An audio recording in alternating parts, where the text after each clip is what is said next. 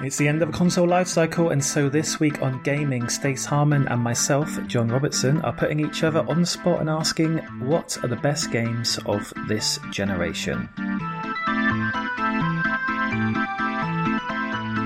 Okay, so we've set out some different categories to help us formulate ideas and to provide some more structure for you all to digest our picks and why we've picked them.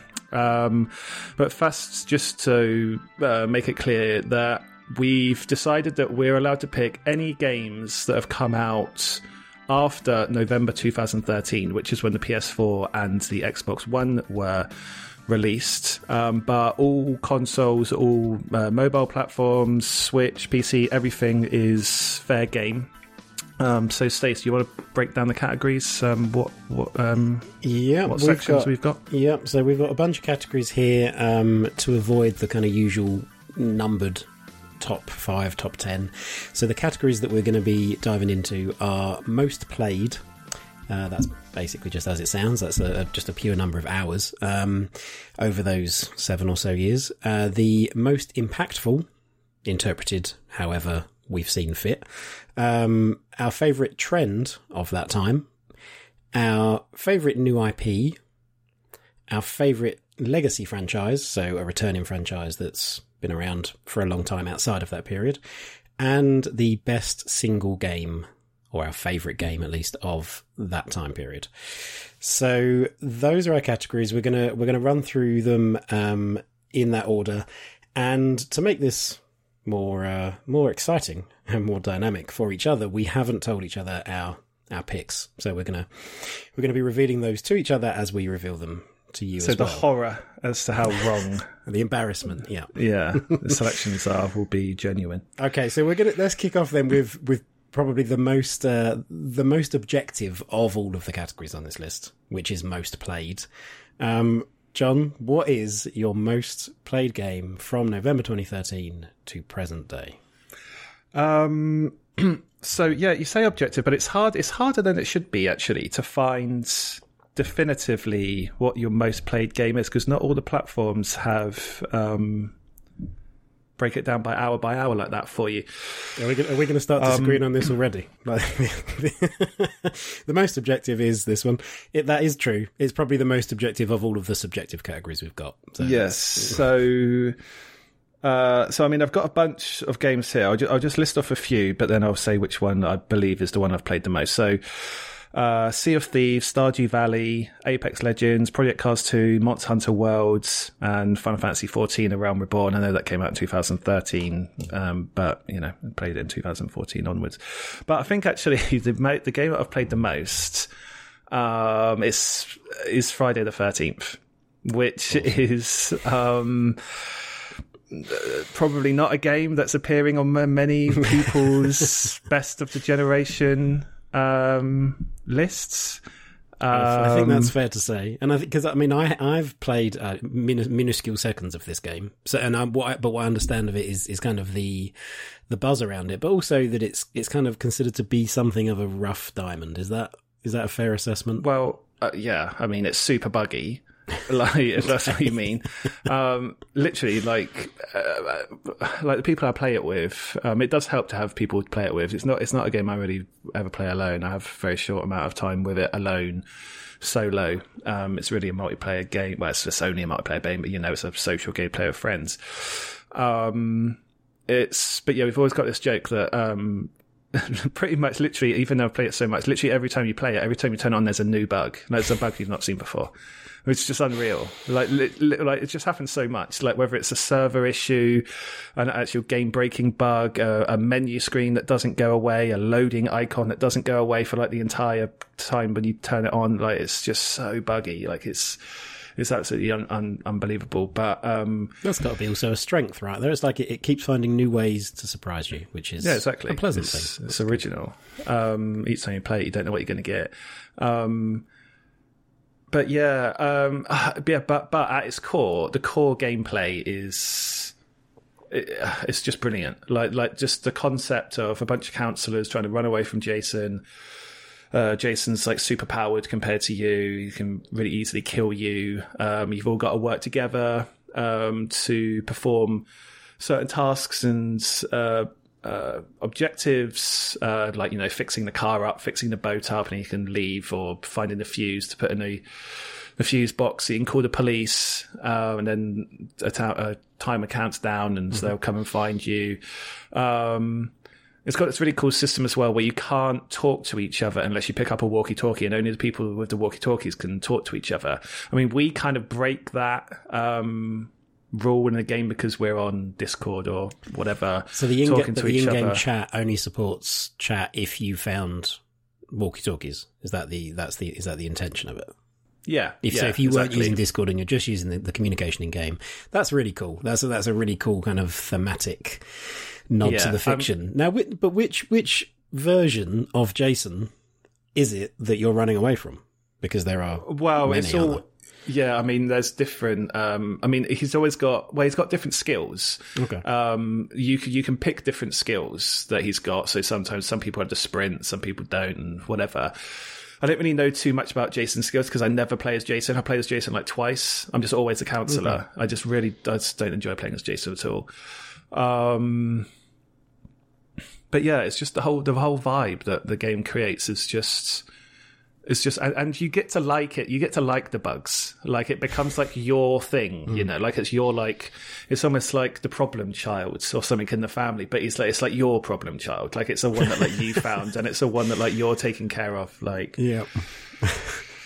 you love, love them anyway. Yeah. yeah, and I'm still we're still playing it. Like still play it. Um, you know, still play it at least a few times a week. Um, So Friday the Thirteenth, and and so it's a game. It's an asymmetric multiplayer game. You've played it probably more than any other game, and yet you've you've experienced basically half the game, like one side of the game, in that you you're not kind of splitting your time between Jason and the counselors. You're just being yeah, I don't Just like playing as. Jason at all. Yeah. So there, so there is um, theoretically like a whole load more that it could give if you got into the Jason side of it. Then it could it could just Yeah, have another potentially. lease of life, basically. So that's Yeah. okay. I mean, that well, that's got to be the sign of a of a if not uh, technically brilliant, at least a a brilliant game that it gives you that Oh, much. it's just a great, it's just a great idea. Yeah, and, and the same team um, went on to make the Predator. Was it Predators? Mm-hmm. Which, um, for Yeah, Sony, which was nowhere near as good. well received, Sa- same idea, like asymmetrical. One person's a predator, the other guys, the other people are the military grunts. But yeah, nowhere near as good. okay. Um, okay, that's probably enough on f- Jason Friday the Thirteenth. Um, what's your most played? Is it um, something a bit more, you know, commendable? Um, well, it's. Uh, I don't know that it's. Um, yeah, it probably is technically more sound, um, more stable at least. Um, and it's a game that I started playing. I think I started playing it on on iPod, possibly iPod Touch, I think, uh, and I now play it across phone and PC and laptop. And it's Hearthstone, which was released 2014, and that I now this is one of those games, as you were saying, this is one of those games that um, I don't have kind of quantifiable metrics for it, and there is some pretty stiff competition because I do have Steam stats for other things like uh, certain games in the Civilization series. Um, I've played hundreds of hours of, but Hearthstone is yeah. I, I, thought think- you were going to say Civilization. well, yeah, I mean that, that. I think if I was going purely on on games that I've got measured time for it, it probably would be. Um, but even then, it would be Civ Five, which was actually last generation. So, it, but anyway, Hearth, yeah, Hearthstone is the game that I, and it's it's a it's an odd one for me because it's. I was trying to think of another game that I have that I have long periods of time away from, but then still play. I have periods where I go through it and I'll be playing it, you know, daily, and I don't know that I really, I don't know that there is another game like that that I have that I've been playing for that length of time and repeatedly go back to. Um, What is it that you play on? Do you play on iPod or, or iPad or something? iPod. Who's got an iPod? It used to, I used to have an iPod Touch once upon a time. Um, most of the time now, I think I probably play on my laptop. My laptop's one of those like it's that hybrid thing that you can fold back on itself to basic, basically make it like a big tablet. yeah, yeah. Um, so I, I think probably primarily on that.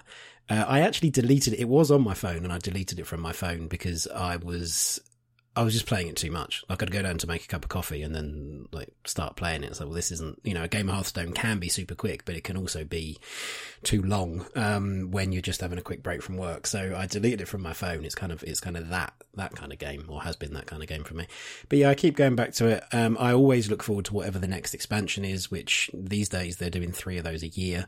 Um, and yeah, it's just a, it's, it, I don't really have, I don't think there's, I don't have a lot of friends who play, I don't, I don't play it with friends. I just play against strangers and yeah, but it's the game that keeps. So do you keeps on play like the seasons? Do you have, do you sort of have a goal in mind, a, a rank in mind for each?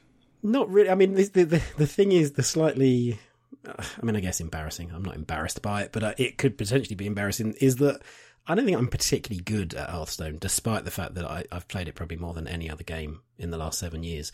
So I, I don't aim for kind of the, the super leagues of, um, like the legend rank that you can get up to.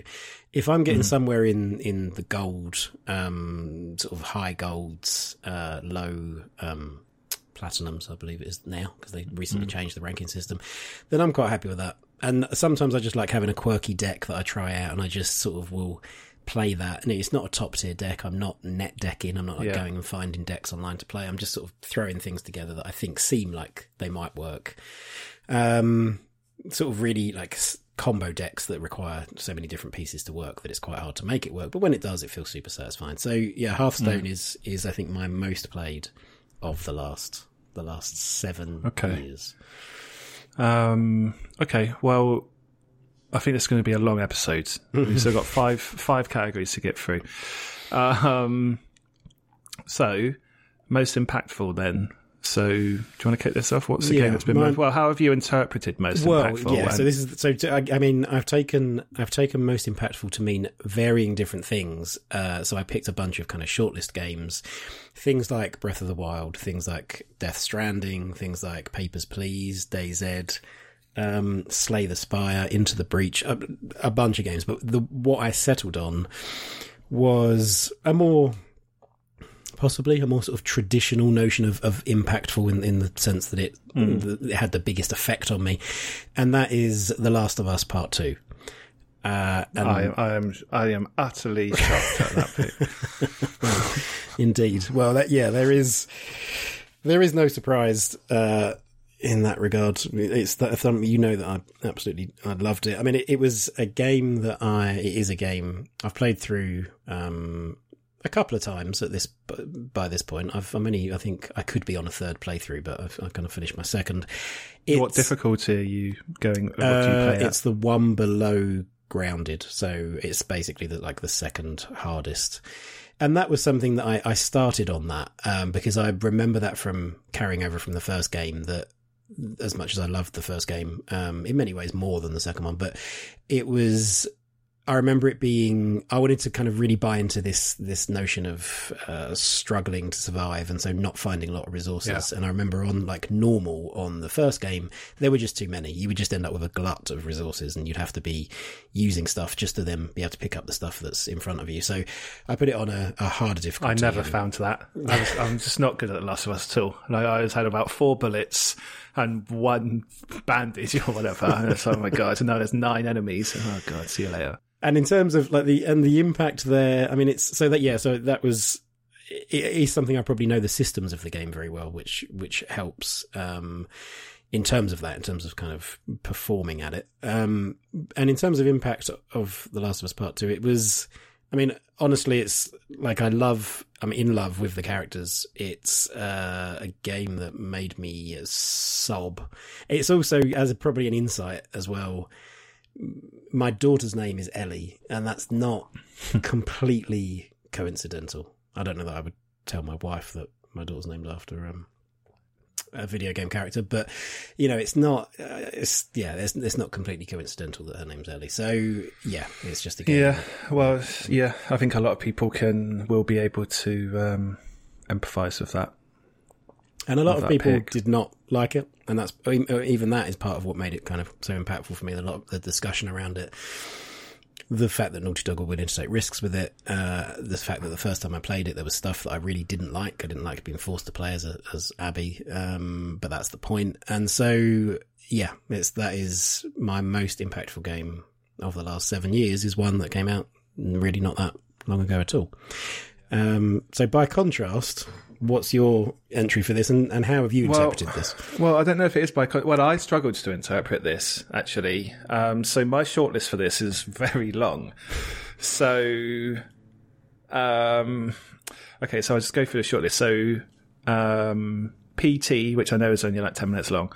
Um, PT, Firewatch, Persona 5, Divinity 2, The Last Guardian, Disco Elysium, Resident Evil 2 Remake, Hellblade, Sea of Thieves, What Remains of Edith Finch, Phasmophobia, which I know has only just come out, but literally that game has had an impact on me. Like I can't sleep at night now. Like the electricity bill is so high in the house, I just got to sleep with the light on every every day, all day. Uh, not all day, all night. Um, but I've actually come back to something more traditional, and it's also a Sony game. I think mm. God of War is my most impactful. And I kind of, I don't know, there was a part of me, kind of like the hipster part of me, I suppose, that really didn't want to pick like a AAA game, mm-hmm. but um, for this, but I don't know, God of War. It's just, it's just, uh, it's just, it's just kind of undeniable the impact. Like, um, I think one of the things, like not not just its inherent quality, like it's kind of intense and it's also gentle, and the action is amazing, and the progression systems and the narrative and all that stuff um, is amazing. But just sort of outside of that, just looking at it from um, from the bigger picture uh, is so impressive. And I think one of the things that really made it a, had a big impact on me was that it showed that you can AAA games really can you know, they're they're often criticised for being a bit safe. They they mm. they play it by numbers a bit. But God of War completely changed up the formula from the previous games. Um, it locked it into uh, much more a, a relationship based um, story. Um, the progression was much different. Like every everything, everything about it was was different. But it but it retained the core essence of what made the mm. you know that big crunching action is still there. Kratos is still like a badass, but you know he's a bit more bit more human in this one. Um, so it had a did it? So it had a greater impact because it was part of an existing series. Is that right? Like because there well, were things that had come before it and set a certain expectation and set a yeah, tone. That, is that yeah, that helped, yeah. and because it kind of showed that AAA games can move with the times. They mm. can be dynamic. They can try to do something else, even when they've established this thing that has clearly worked for them really, really well. Um, it was it wasn't afraid to to try to you know be a bit daring to change to change the rule book a little bit. Um, and I really respect it for that. Um, and and you know just in its own right as I said it's just just a, a phenomenal game. Like you don't have to have played the other ones. Um, you might not have that perspective on it if you didn't play the other ones but you definitely don't have to have played the other ones to uh, you know that perspective isn't the only way to enjoy the game. Mm. Mm. Um, yeah, yeah. So God of yeah, God of War for me, and yeah, as I said, like I really did. I, I was I was trying so hard to think of more reasons. Like, so Firewatch, I think was probably the second place. Mm-hmm. Um, and I was trying to think of more reasons to have Firewatch be like the number one, just to you know be a bit cooler about it. But yeah, I don't know. It just came to it. You just can't can't really deny it. Uh, for me. I I couldn't really deny the reality that yeah, God of War. Um, yeah, just just kind of killed it. Like every every hour I was playing that game, it was just like there's just there's just no filler in that game. Mm-hmm. Like there's just no even like you know once the credits roll, there's still so much to do, but it's meaningful stuff to do. It's not just like box ticking exercises to like level this up or achieve a hundred of this or collect ten of that. Like it's you know the the the post credit stuff, the post game stuff.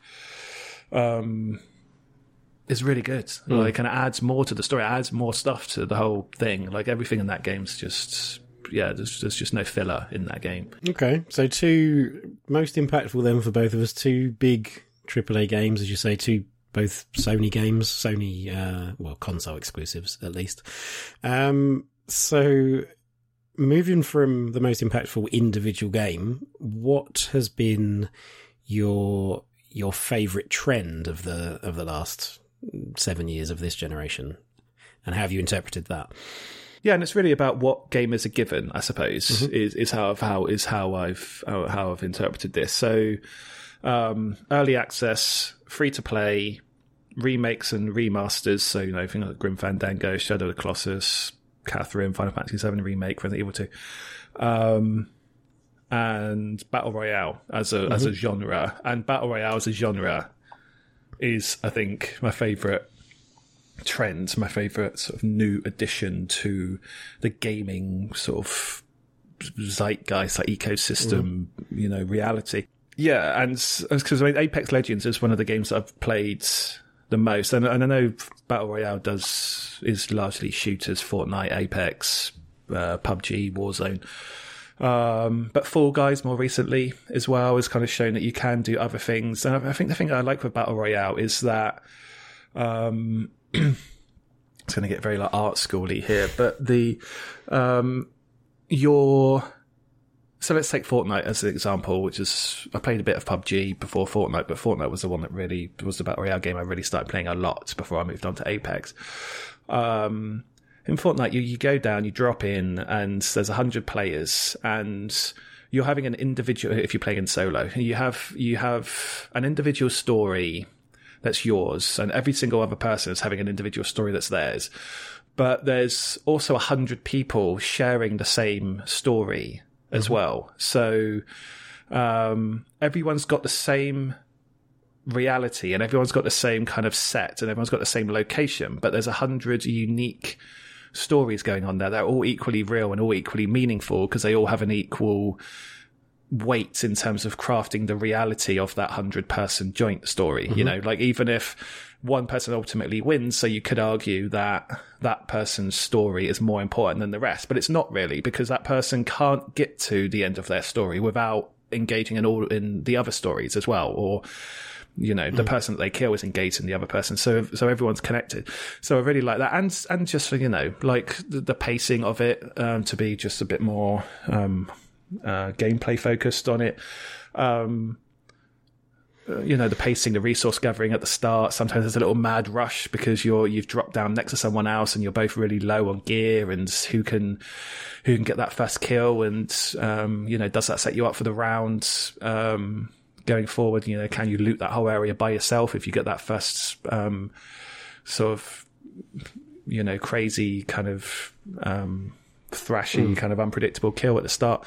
Um, yeah, and it's just uh, like every time a new battle royale, get, battle royale game comes out, I'll not necessarily play it, but I'm definitely intrigued by it, and I'll definitely at least check it out. I'll, I'll watch a bunch of stuff on it before kind of delving in. I, I, I suppose the drawback of them is that in order to be good at them, you really have to focus on one because um, the meta of the game changes quite quickly. Mm-hmm. Um, so you very quickly kind of fall out of the knowledge base of how to play them if you don't constantly play them. Um, this is this is something that you alluded to a couple of episodes ago on the podcast because that was a games that you love but wouldn't play again, and, and one of your picks for that was Apex Legends, right? And for, basically yeah. for those reasons that you're describing, that it's it's something you played a tremendous amount of and then kind of fell off for other reasons just for a short sp- uh, period of time, and then the the the idea of getting back into it and the mental investment that that was going to take yeah. is was kind of too big a too big a better obstacle to over to overcome. Yeah, I mean, I mean, certainly on. I mean, Fall Guys is a bit different because it's it's much less complicated, um, and you can kind of keep up to you can keep up the data, the tactics and stuff pretty easily on Fall Guys with just a YouTube video or two. But um, yeah, Fortnite, Apex, Warzone, PUBG any of those, um, yeah, you really have to invest. Mm. You have to invest. You have to invest a lot of time. Um, it, well, if you want to win, anyway, like you, you know, if winning's your goal, if if you're just playing it socially with friends and it's you know you're just all in there having a good time, then it doesn't really matter as much. But yeah, if you really want to win, um, yeah, time investment, time sink is is is a big one. And uh, yeah, like playing a battle royale game, a lot of invariably does mean you, you play fewer games mm. overall because mm. um, you've already got to you've already got to focus on it. Uh, I'm guessing that you're not going to say battle royale games. That's your favourite trend, given that you're. Uh, any any game involving a gun for you, apart from Last of Us, um, seems to be a challenge. Well, that uh, yeah, I mean, I can't take offence at that. That is that is true. That is absolutely true. Um, no, I'm not going to pick Battle Royale. I'm going to pick something that is tangentially attached or um, kind of in relation to that. Um, and Yeah. it's uh, well, there were, I didn't have as many. I don't think I had as many on my shortlist as you. One of my strong runners up was console VR. And really, and really, when I say console VR, I'm talking specifically about uh, PlayStation VR, and even more specifically, when I say PlayStation VR, I'm really just talking about one game, to be honest. Uh, maybe, maybe a couple, but and that would be Beat Saber. And so, um, and that's just sort of a, a- thing because of the the number of people in my family that have played it, the experiences we've had with that. That without having console VR in particular for my setup, um, I wouldn't have been able to have those experiences. But that it, that well, it stayed in second place because I think my my actual favorite trend um, is the it's the maturing of free to play as a as a as a business model as a concept. Still a dirty words to a lot of It- people. a dirty absolutely. phrase to a lot It of people. is, It is. But I think what's interesting about that, and this is why I think it, it is my my favorite trend of this generation, is that it's come such an incredibly long way. I mean, it has its roots much much further back, you know, a couple of decades back. Um, and but it's only o- over the last seven or so years that it's really started to move away from for the main part, move away from what was once considered to be a very, you know, free to play was, was basically just a, another way of, of saying like it's a very cynical, cash grabby type of experience where um, it's Well, it was embodied by mobile games first, It right? wa- like yeah. Candy Crush and stuff like Yeah, that. absolutely. Which And- and there was a- psychological tricks. yeah, to keep exactly. You There was this this loop in place. This this pretty transparent, really. Um, this pretty transparent, yeah, psychological trick to keep you to keep you hooked, to keep you going back to it, and ultimately to get some money out of you. Yeah, And- it's the fear of loss, isn't Yeah. it? That's what they often play into. Exactly, the humans' yeah. fear of our, our fear of loss is greater than our desire to gain. Often, Yeah.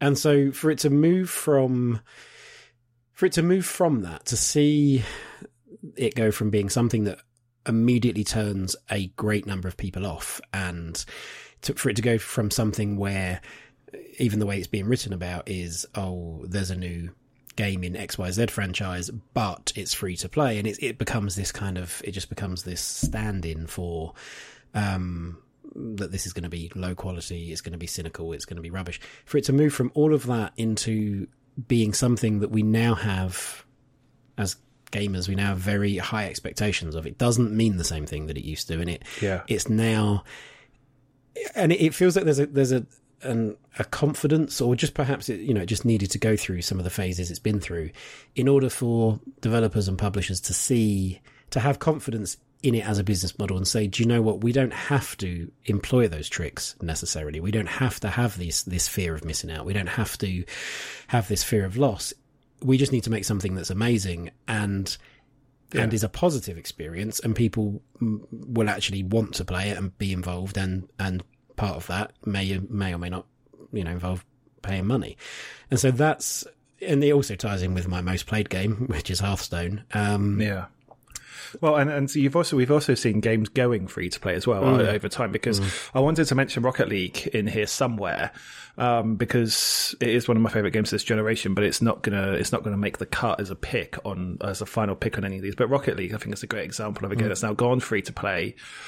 Um, and yeah, offers offers so much. Like it's just still absolutely brilliant. And things like Overwatch as well, like a big budget, you know, shooter, high profile shooter like Overwatch that released as a fully paid game is now a, a free to play experience. So that's, Yeah. I think there's, yeah, it's it's that it's very specifically that maturing of free to play as a business model. I think has has done a lot for for the for the gaming landscape. Um, Yeah. and yeah, I think it, we could probably all stand to keep that in mind with other things, with like looking at certain other trends and, and certain things where the, the knee jerk reaction might immediately be that there are so many more bad examples of this than there are good examples. Um, that it can, given enough time and given enough reaction as well. I think you know people vote with their wallets, but they can also be very vocal online, and and there is like there's been a refinement process that hasn't just been about the developers and the publishers getting it right. It's been about the players as well saying this does work, this doesn't work, and helping.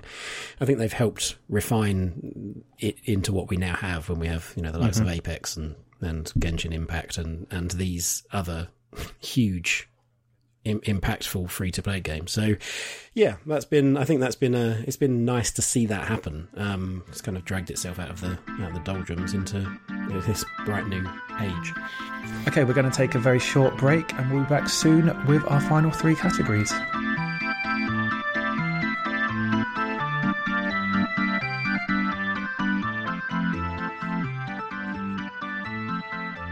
Okay, we're back. So, what we've got left uh, favourite new IP, favourite legacy franchise, and best overall game.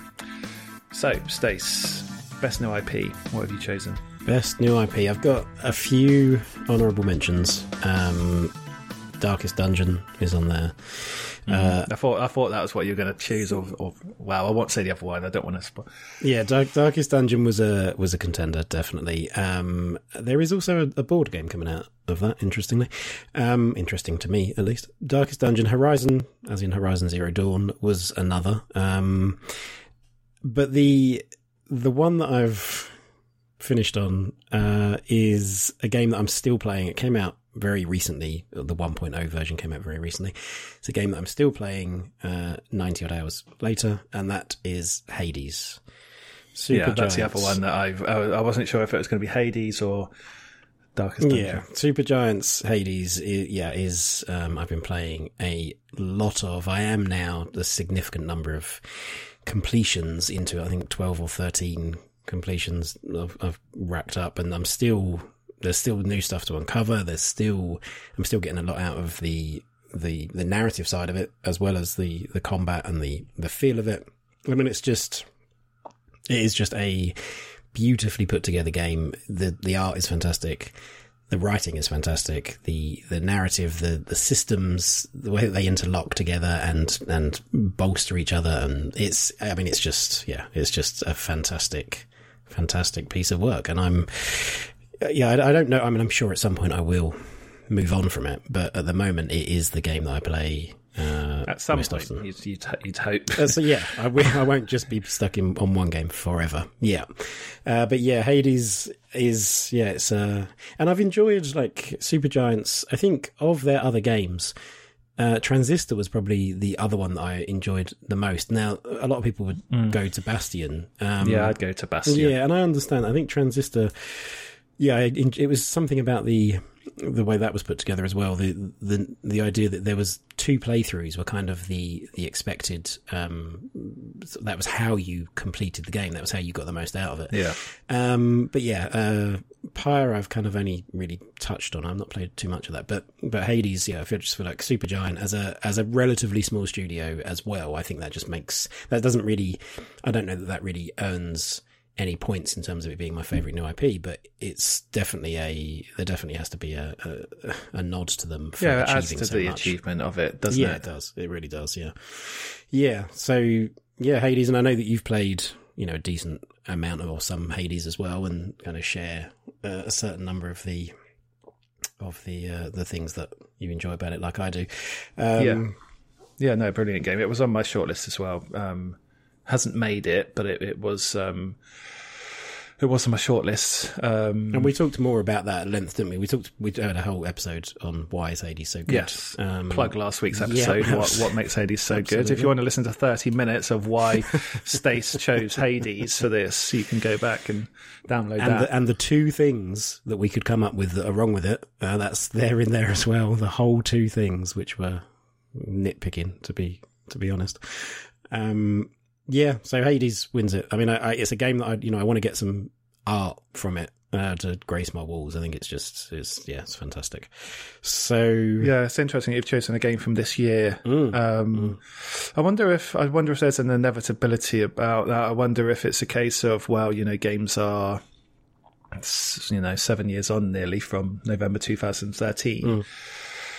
So maybe you know there's an argument to say game makers now have seven years more collective experience than they did in 2013. So lessons learned would. Um, you know, adds to adds to something greater. You can definitely see. Yeah, I mean, there is definitely a um, uh, pun incoming. There is. You can definitely see a standing on the shoulders of giants kind of uh, Another trademark pun. iteration that's gone into that's gone into Hades' creation. Um, but they've yeah they've just refined, and it is for me it's it is I think quite assuredly the, the kind of the pinnacle of of roguelike games. Um, Yeah. I bought Spelunky 2 around the same time, just just before actually, and I played a bunch of that, and then Hades came out, and that's I just haven't been back to to Spelunky since. Yeah. Um, so yeah, Yeah. Hades' favorite new IP.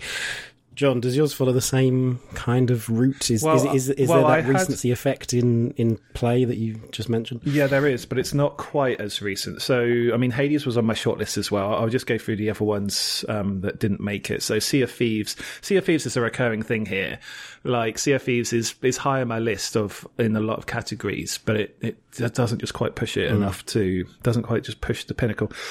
Um, Apex, Rocket League, um, Divinity. That's largely Divinity 2. Um, Disco Elysium again, Firewatch again. Also Nioh. So the Souls games, um, I've never really got on with Dark Souls too much. Sekiro is probably the From Software game I like the most, but I think Nioh and particularly Nioh Two, Nioh Two, I think is the best Souls game that I've that I've played. But um, my favorite new IP, I think, is the Ori game. So Ori and the Blind Forest, Ori, Ori and the Will of the Wisps. And I know a lot of people are going to say, well, what about Hollow Knight? It's like, yeah, I know Hollow Knight and it's great. Um, and it is very good. So don't get me wrong. Um, but for me, I am, so I like, um, aside from games, like I really like Studio Ghibli. I like Disney stuff. Um, and Ori and the Will of the Wisp has that kind of embodiment of that kind of fantasy, that fairy tale, um, um, those kind of um, warm and cuddly, uh, st- like things that start off warm and cuddly, but actually turn into pretty severe and nasty kind of tragedies. Like life, it's, it's a reflection of yeah, life. like life. Um, uh, and then so so they've got that kind of essence in both the narrative and in the visuals. Um, but they've also got the gameplay quality as well. And and I know, and again, I know that everyone's going to be thinking Hollow Knight, Hollow Knight, but and I know Hollow Knight's a bit more precise in the combat and all of that stuff, and the bosses are better designed in Ori, uh, sorry, in Hollow Knight, and they, they are, and I don't disagree with that.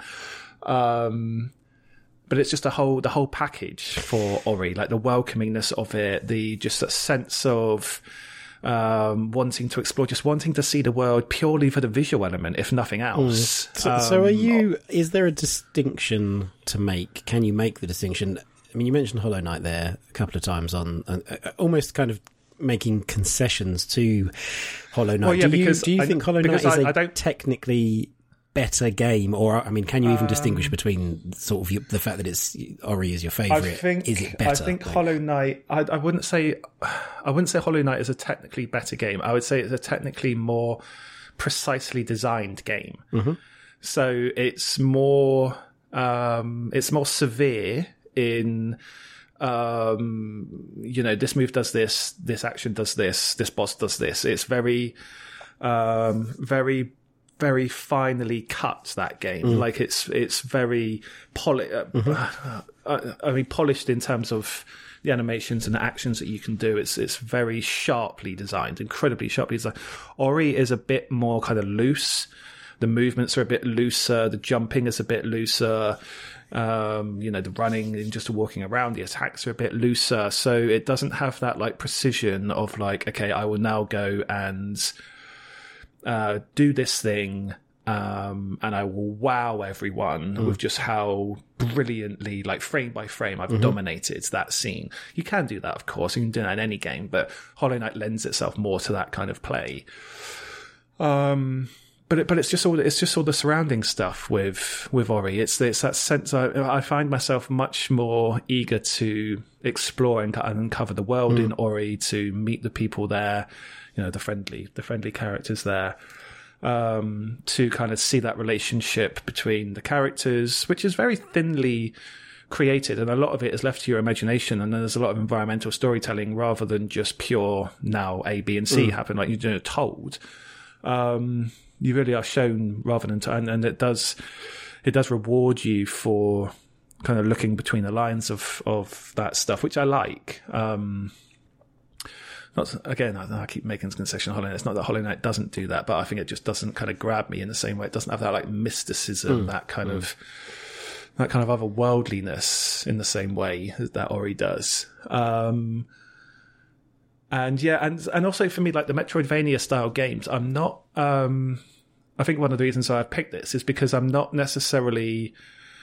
I've not historically been a huge player of those sort of games, even though Ori and Hollow Knight I have played a lot of. Um, so maybe that's a trend in this generation. You know, the Metroidvania games are really good. Um, have sort of come to maturity, but um, yeah, I think that's another that's another thing that's kind of surprised myself really with playing Ori is that it's not the kind of game that I would typically play, but um, after you know. Uh, Will of the Wisps was like a you know day one definitely in after playing Blind Forest, but even Blind Forest I wasn't sort of Well, so that's, expecting that's myself to love it. So, why, how did you did you come to it? Because do you remember how you first came to it? Was it because you'd heard good things about it, it got good reviews, or was it the aesthetics that kind of attracted you to it to even pick it up in the first Yeah, place? Yeah, both. Yeah, both. I mean, other, it's recommendations from other people. It's you know response on online, critical, and from fans. Um, yeah, you know, you just want to check it out. Like if people are talking about this game, like check it out. But you know, I wasn't really expecting huge things to kind of check it out from a, you know, knowing having to know, you know, lots about game design and stuff for for the jobs that we do. Um, you need to kind of stay on top of things. So so it's kind of playing it for that reason, playing it to to stay knowledgeable about everything that's going on in the industry and what designers are doing. Um, so I jumped into it for that reason.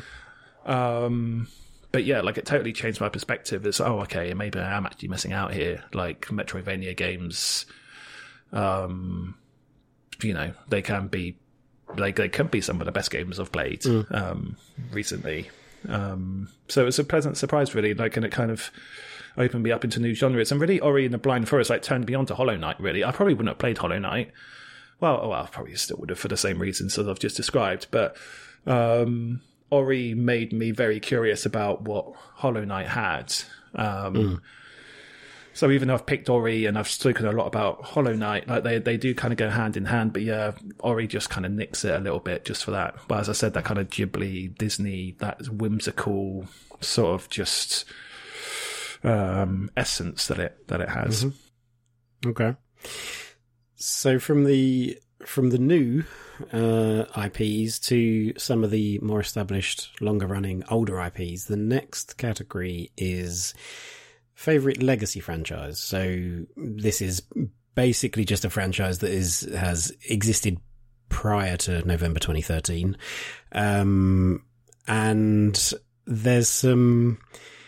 I think I can probably guess what yours is going to be for this, but we'll we'll find out. Um, what's your what kind of things made your your shortlist for this? So my shortlist: so Bayonetta 2 Mm-hmm. Um, huge fan of Bayonetta one. Bayonetta two I like a lot as well. It's not quite as good as Bayonetta one, but I'm one of those fanboys of Bayonetta one. It's like nothing is ever going to be as good as Bayonetta one. Um, so it's kind of onto a losing battle. Um, Resident Evil. I didn't love Resident Evil Seven, but Resident Evil Two remake I thought was just absolutely out, out, outrageously good. Um, and that alone is good enough. Um, Devil May Cry Five as well. I thought was just absolutely stunning. Um, God of War, of course, we've already spoken about. Um, Persona 5, I've mentioned. Also, Crash Team Racing and Crash 4, they're kind of like the surprise ones. I didn't really expect, like, if you'd asked me like seven years ago, like, what would be your favorite returning franchise? Like, Crash Bandicoot would not, you know, would not make the cut. um, but both Crash Team Racing and Crash 4, Crash Team Racing especially, is brilliant. Absolutely brilliant. But I've got to say, for Legacy franchise, um, Final Fantasy, um, and, I, and I've mentioned Final Fantasy 14 already, but Final Fantasy 7, not uh, Final Fantasy 7 remake is really what clinches it. Yeah. Um, Final Fantasy 15, uh, you know, mm, not not that great. It's okay. Final Fantasy Seven, the Final Fantasy Seven remake. I would say, in the time that I've known you, that's probably that I can recall. I think it's probably the most excited I have seen you or heard you talk about uh, a game in terms of anticipation. Mostly that. No- I'm not Yeah. even necessarily in terms of of how good it Yeah. is or anything like that, but in terms of the actual build up to that, the anticipation of that being released. I think that's that. so. Yeah, I'm I'm not surprised that, that Final Fantasy. Yeah. there. and you played a bunch of 14 as well, right? That was like quite a lot of. Oh, I played a huge Yeah. amount of 14. Yeah, I mean, that's definitely on the list of like most played for sure. Um, uh, but yeah, seven Final Fantasy Seven remake. Um, so I know people might think like, oh, but you said God of War was the most impactful. It's like, yeah, it is, but from a franchise perspective, like what's my what new franchise am I most happy that it's come back? Like Final Fantasy Seven. Like I don't know, Final Fantasy Seven is not a franchise, but it's almost like a mini franchise in itself to me because you know, I was 12 years old, I think, when Final Fantasy VII came out on PS1. Um, and that is, you know, I was at a very impressionable age, but, um, I, mean, I am like, like, if I'm going to fanboy about any game, um, Final Fantasy VII is the one. Like, you know, Cloud is the best hero, Aeris and Tifa, um, uh, you know, the best heroines. Uh, Reds, Red 13 and Barret are like the best sidekicks, like just, you know, in all of gaming, like the end. um, That's a wrap. That's it. We're done. um, you know, like that's just uh, that's just the way it is, and it's just going to be the way it is forever. Um, and uh, Sephiroth is the best bad guy, like it's whatever, etc. Um, so yeah, I mean, and I think really what it was for Final Fantasy VII remake is the fact that it just wasn't bad, it's like okay, that's enough. What that's a enough. Yeah. like um and again i suppose like god of war maybe a little bit like god of war like they square showed um square enix showed a lot of courage in really redesigning it like you know a game a game that is so loved and so revered and set so many benchmarks and influenced so many people um, they weren't scared about saying, okay, look, we can't just release the same game with better graphics. We really need to change it up here. Um, and I don't agree with everything that they did. Um, I still don't love like the kind of walking around, like sort of a lot of areas that can feel a bit empty and, and bits like that. But for the most part, you know, it, it's it's on point. Like the characterization, the battle system, um, It- you know, it- the way that they've kind of changed the story. Then they have changed the story in ways that I know that people are not happy with, but. I like it, like, and it's, I see it as less of a remake, and I actually think the name remake kind of does it a disservice because it's really a reimagining. Like it's almost like taking the original concept, the original narrative concept, and reimagining it from that point. It's not really remaking the game as is it was. and, and this is. I wonder, like, is it? It was a brave decision, but it was also. It seemed to me that they that Square Enix were canny in recognizing that as much as everybody had been clamoring for a Final Fantasy VII remake for years and years, um, that just re-releasing the same game with prettier graphics really wasn't going to cut it because it's that it's that thing of you know the, the nostalgia thing I think of or there is a trap potential trap there of you think you have very fond memories of something you think you want it exactly the way it was and then you play it and you realize that things have just moved on. Like as with anything as with as with writing styles as with filmmaking techniques things just move on and if you go back you have to you have to readjust your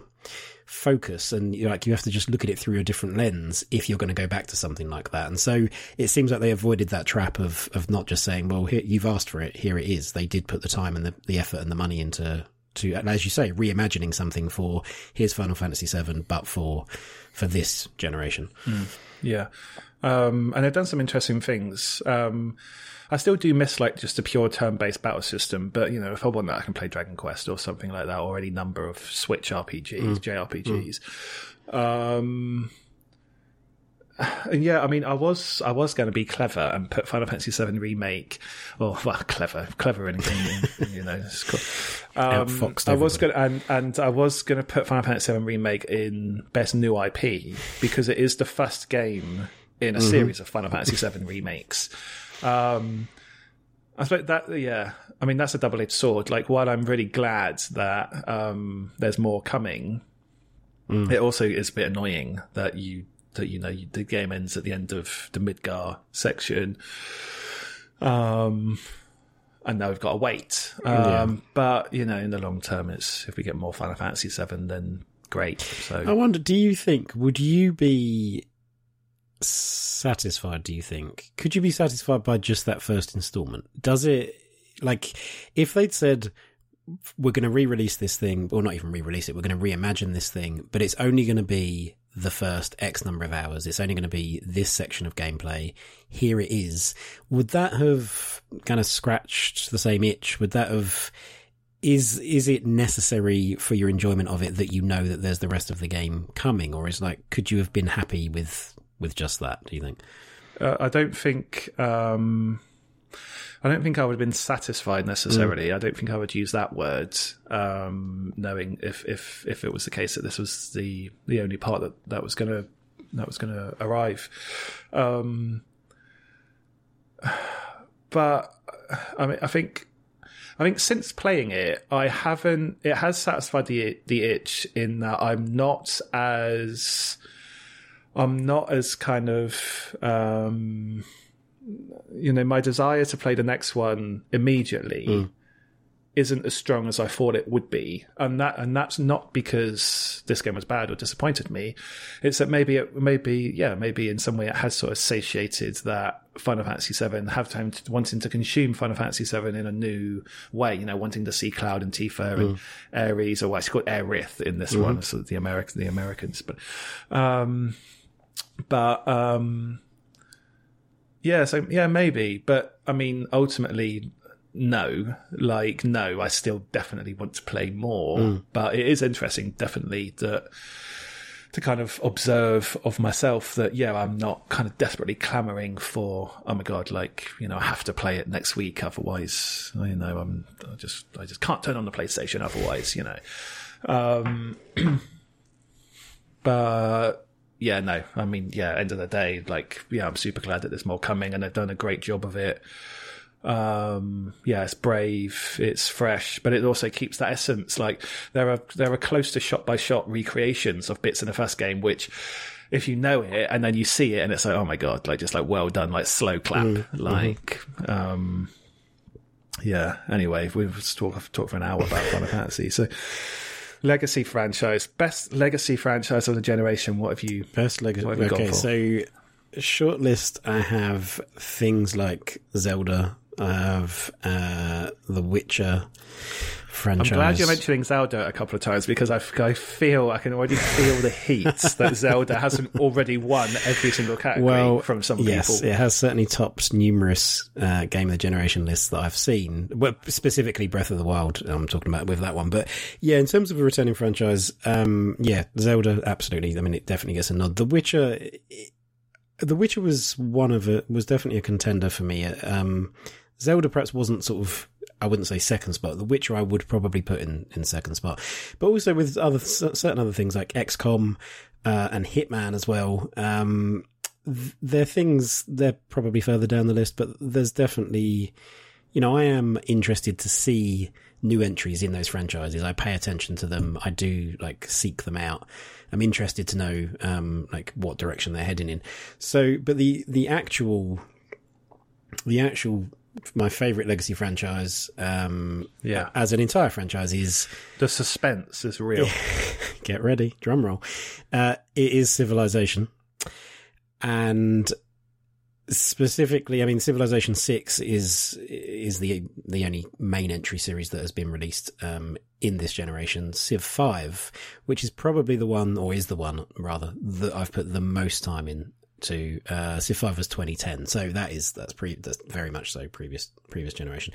But yeah, it's it's taking something that I think it's going on that ride with Firaxis and with Civilization, and watching them take something in Civ 4 that was very much beloved and the way that they had they kind of honed it over several years and it was a for me that was the pinnacle of that style of civ but then five went in a completely different direction, uh, and there was a what I think was considered to be something of a cardinal sin of unstacking the units. You could no longer have these Yeah, yeah. massive like stacks Yeah. of doom just rolling over everything. That was how I got through every game of I mean, that was just Civilization. nuts. It was just that was ludicrous, um, in a in a fun, ridiculous way. Uh, and the yeah, the unstacking of those units, and then also the unstacking of cities. Furthermore, so that now the the cities take up more more hexes, and that there's um, districts and there's different buildings, and there, there- there's a whole that thing. changed it wildly Yeah, for me. and, and not every, and I I completely understand and appreciate. It. Not everybody likes that. That led to me. Uh, it became a different type of game for me. It became more of a became more of a kind of a lean back kind of game. More of a.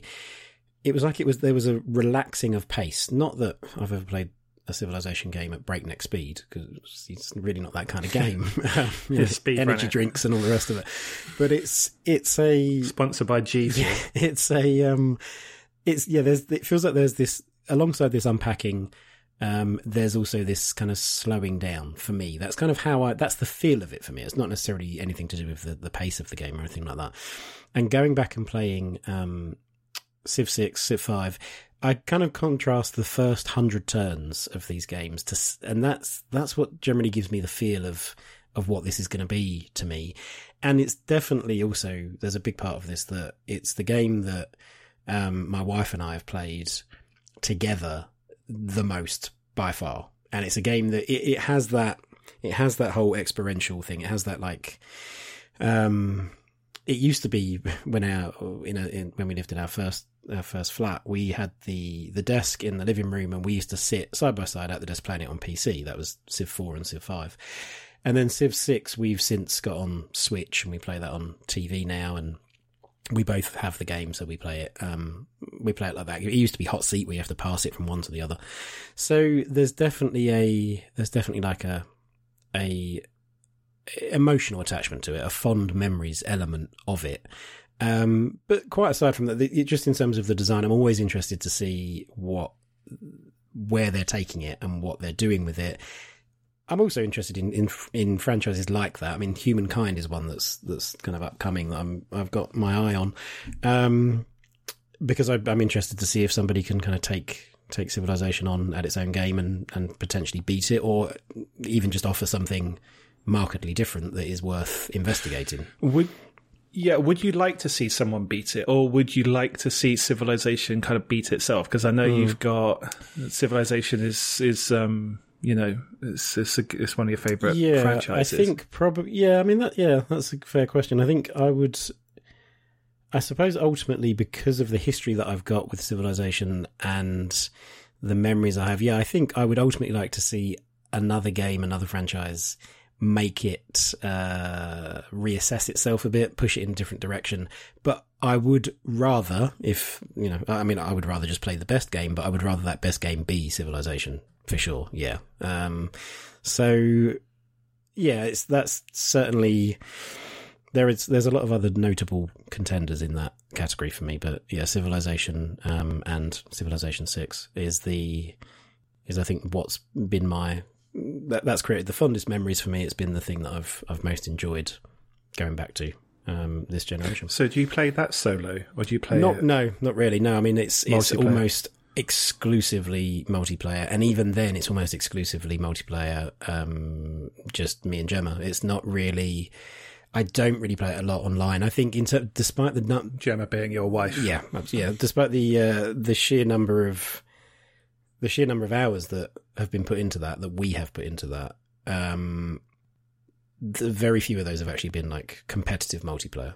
Because even when we Is that a big part of it? Then is it is it that is it that you two have got that thing to Yeah, I think it is to share, It is, yeah, enjoy it is. together? And it's a game that I. It's the, you know, it's a game that we can talk about. It's a game that that we, you know, if I were to tell her that Civilization Seven's coming out, she would be excited about that. And she plays some games, not a tremendous amount, but a couple of Final Fantasy games and Dragon Quest and uh, a few other games on Switch she plays. But yeah, that's um it's yeah it's definitely there's definitely the the shared history the the the emotional attachment part of it is a is a big part of why that's my my favorite returning franchise Um, so th- Okay, yeah, so that leads us. We've come to the big reveal, the big moment, um, the best game of the generation. So who who Well, wants to go? Who? Which of us? I, who's I'll going? go first on this because um, mine mine is a game that I have already mentioned. Um, Yeah. Okay. So I've purposefully. you've got a whole new I've, I've, I've held back from Yeah. mentioning it. and I, Well, I have mentioned it actually, but Right, but, sure. Yeah. So yeah, yeah, mine mine is a game that has featured in a as my pick for a, in a previous category, and it is The Last of Us Part Two.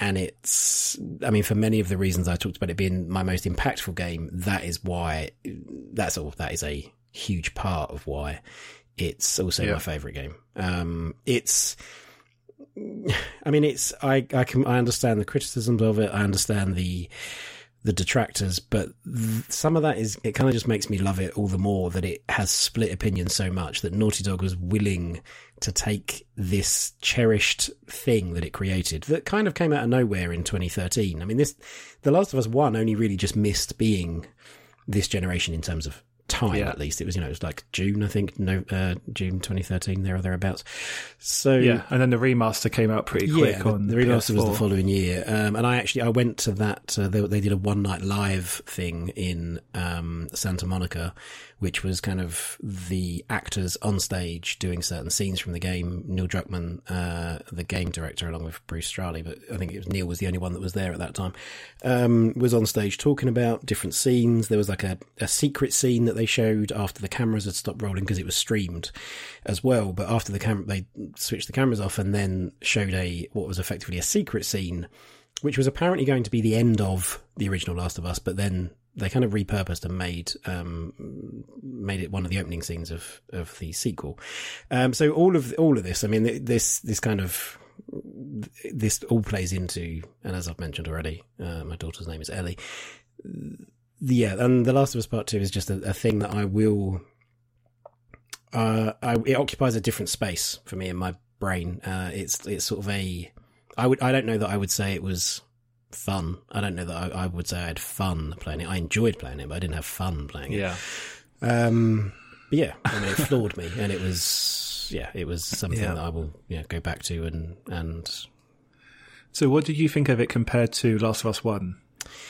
Like, or, or I think is, it was- is there is there a, a means of comparison? I think it was a I think it was a braver game as I've mentioned. I think in terms of the risks, I mean, and it could only be that it could only really be brave via comparison with the first game. Like the fact that they'd built the first game up, there was this dynamic of Joel and Ellie, and then to take that. Um, and it wasn't so much, uh, you know, I understand a lot of people were bothered greatly by Joel dying. It wasn't spoiler alert. Uh, it wasn't so much. wasn't so much really that Joel died because I already kind of I'd uh, assumed that that was going to happen because in the build up to the release they've been talking a lot about how it was kind of Ellie's. If the first game was about love, then this game was about hate. Was was kind of the the sort of the buzzwords, the tagline they were using in talking about it, and this dark journey that Ellie goes on. And and I, it seemed like, well, what is it that would drive Ellie to go on a journey like that? As well, somebody killing Joel would make her do that. So it, when that happened, I wasn't certainly wasn't particularly shocked by that. It was more the the bigger impact for me Did you think it was a good moment though? At the t- Did you think it was like narratively? at the time that you I saw it, um, I think the first time I saw it, I wasn't satisfied, and I think that was I explored that a bit afterwards, and I think it's because it felt like it was quite a quite a blunt. I mean, he literally gets beaten to death with a golf club, but it was quite a blunt moment. It, I think what I was probably looking for was like some sort of heroic death, some sort of. It felt sort of almost ignoble that he'd been just beaten to death, and you know, Yeah, well, that, that's what I was going to ask you. Do you think that a lot of people's frustrations with Joel dying and that element of the story is actually built on that Joel suffered a hmm. humiliating death? I think it is. I think it is, and that was certainly, I think, what caused a lot of the hate towards Abby, and unfortunately, that spilled out into real life and everything else. Um, Yeah, and to clarify, I mean humiliating. Not like it's not humiliating to die in that way, but it's humiliating for um, what someone who was who was built up as a Mm. hero, dying at the hands of you know just Yeah. being kind of beaten in Yeah, the dirt uh, with a golf club. That's not how like a, a No, Hollywood would would would would um, provide a hero. Yeah, was- there's no blaze of glory for sure, and I think, and I yeah, I, I agree. I think that was partly why there was uh, a certain reaction to it, um, or some of that reaction was tied up in that certainly, and but that that was sort of that had an impact, but for me, but it or on me, but it was more Ellie's journey after that. It was more. I just honestly, I, mean, I I found it devastating. Like it was, there was just times when I was playing it that I was like, I just don't, I don't want Ellie to do this. I don't just stop, just stop going down this path. And I was having to do the stuff with the controller. It sounds very melodramatic, but it was how I felt like emotionally. I was like, I just don't viewing her basically as a real person. It was like, I just don't want you to to put yourself through this Yeah. and lose yourself in this way, which is basically the entire point of the um the game. Um, so yeah, it is, and uh, similarly, I guess with Final Fantasy, like I could, I could, could definitely do, you know, an episode, a whole hour on this easily, talking about just even just my reaction to it, rather than um, sort of the from an intellectual standpoint. That's a whole other thing, but it, just yeah, what it has meant to me, what it does mean to me, um, it. Yeah, I, that's why it's that's why I had to pick. I have to pick a game that I've already picked because otherwise I think I'd have to sort of manipulate the list so that most impactful was something else. So yeah, that's my my game of the generation is The Last of Us Part Two. Um, I am gonna guess uh, that your game of the generation is not The Last of Us Part Two. No, it's not The Last of Us. Um, I, I, mean, I don't, I don't disagree with anything you said about The Last of Us. It's just that The Last of Us doesn't, uh, I it just doesn't really do it for me in that, in that same way. I, I find particularly, it's not, it's not the story. I, I do love the story. I love the presentation. It's the mechanics of the game. It, it's the mechanics in the stealth and combat scenes. I really, I find them just, uh, they just don't click with me at all. And they're just something to just get through rather than something to embrace and enjoy and kind of learn and whatever. I, um, yeah, I mean, I'm not, I'm, I'm not, um, not undermining your pick at all. Like it's, I, I can understand why and agree with what you said. Um, but yeah, personally, it just doesn't click with me to, to that degree. Um, and I wish it did as well. Like I really wish it did. I feel there's just too many hurdles to enjoy the bits I enjoy about it for me. Um, but so so yes, so I've picked a game that I haven't picked through any of my other categories, um, and there is a reason why God of War is the most impactful for me, but uh, this game isn't. So so my favorite, my the best game of the generation for me is Divinity: Original Sin Two, um, which is I mean I just can't. I just can't say enough good about it. I mean, God of War might have been more impactful, but Divinity um, for for the reasons I've said um, earlier. But Divinity has this. So Divinity, I enjoyed as a primarily a multiplayer experience. Um, uh, after completing it in multiplayer, I then went back and played it in single player.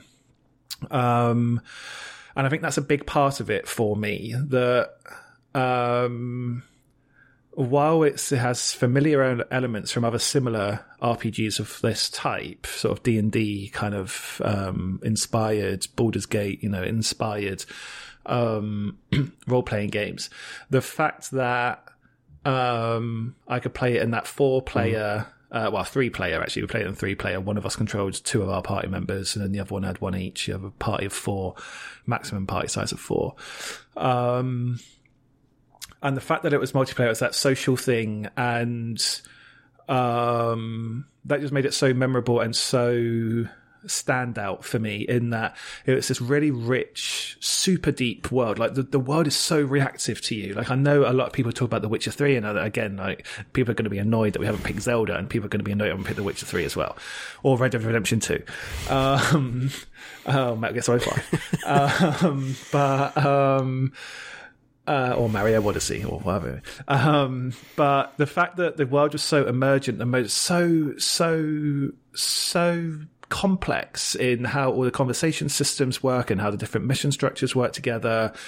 Um, and that was only enhanced by playing it in three player. Um, because it wasn't just your responses. So you could try your best, like role play four characters. It's like, okay, I'm going to role play the Red Prince as this, and I'm going to role play this one as this, and this one as this, this one as this, as as a single person. But when you're actually there with other people, they are role playing those characters in mm. their way. So this already super complex world has two, three more layers of genuine, enormous complexity added to it by playing with other people who are doing things where you're a bit like, oh, uh, I don't agree with that. I, I wouldn't have chosen that.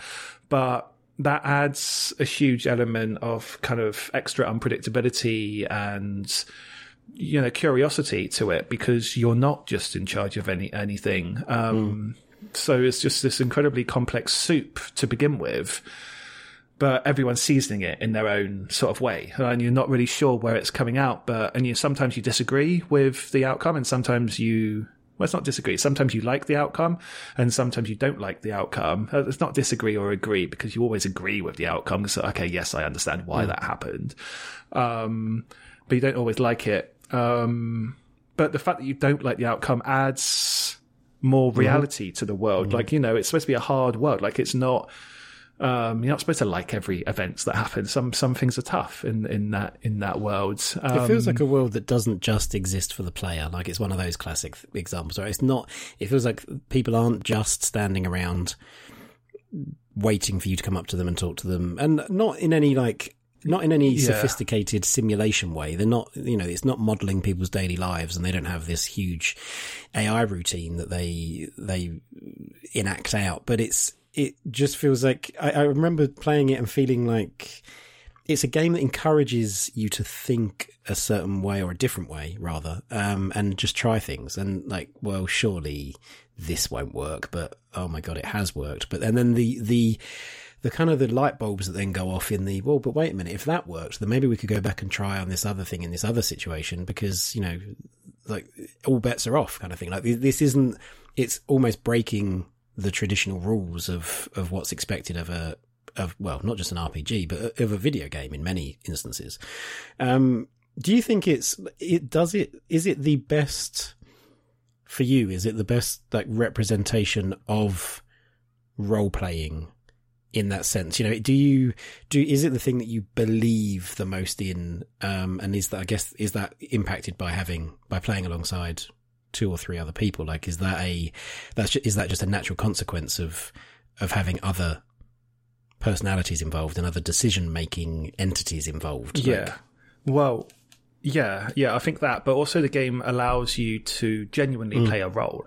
So again, a lot of people are going to be comparing it to The Witcher in terms of its sort of uh, systems and how you can enact it. But really, in the situ, you are, you are playing as Geralt like and you are playing as him you're playing the mm-hmm. role mm-hmm. of Geralt so you're not role playing your own character you're mm. role playing Geralt and and and different Geralts might be slightly different but really it's a, it's the same guy deep down um, and it's the same in role playing games like JRPGs. Like in Final Fantasy VII, you're not role playing. You're role playing as Cloud. Mm. You're not role playing as the Cloud that you've defined. No, no, no. It's Cloud. Like the end um, someone else has written that for you, and that's great. Like you know, um, pre pre written stuff is stunning um, if you're good at it. Like you know, there's a reason Shakespeare's popular still because good at writing characters. Like pre written characters are often typically the best characters, and I'm not saying that the role that I played in Divinity as defined by me was like better written or had a better outcome or got through the journey more in a more interesting way than the writers at Larian could have done.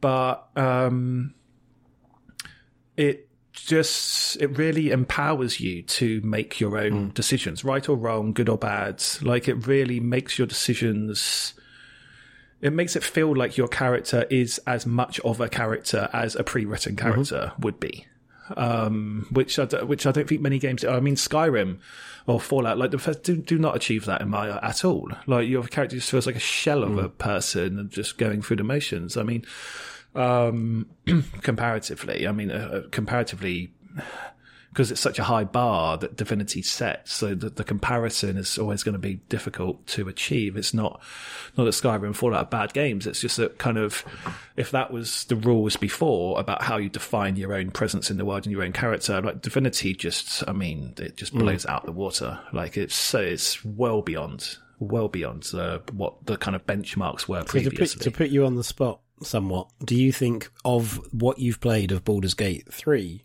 do you think it has the potential to do greater things than Divinity 2?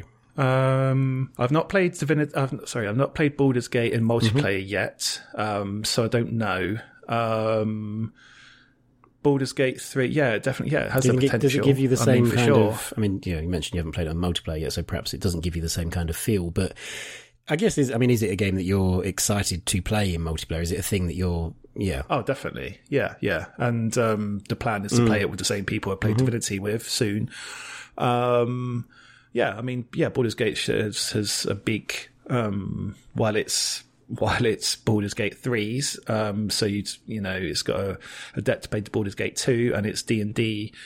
5e rules, it's got a big debt to that. But, uh, you know, I've played 15, 16 hours of Baldur's Gate 3 early access already. And the biggest debt is to, to Divinity 2, without question. Like, Divinity 2 is anyone that's played Divinity 2 and played Dungeons and Dragons and played Baldur's Gate 2 will be able to see that Divinity 2 is, is the influence here. Like, it, it's D&D and Baldur's Gate 2, um, kind of inspired, yeah, but it's but the foundation is divinity, like hundred percent. Um, yeah, and I mean, and for that reason, because I love Divinity two so much, Baldur's Gate three is um, alongside Cyberpunk. Like Baldur's Gate three is the game I'm I'm you know most excited about. I think of of the of the big of the big games that are on the horizon. Um, Baldur's Gate three is top of the list. Well, we are now running the risk of perhaps going into a different episode uh, for looking ahead to next generation, and and given the uh, the length of this episode now, we should probably wrap it up before we before we stretch into that next generation of consoles. Okay, uh, there you have it. Our games of the generation. If you agree with us or if you disagree with us, you can come chat with us at Indie by Design. That's at Indie by Design on Twitter, Instagram, and on Facebook. And you'll also find a link to our Discord while you're there. So thanks for listening, and we'll see you again next week.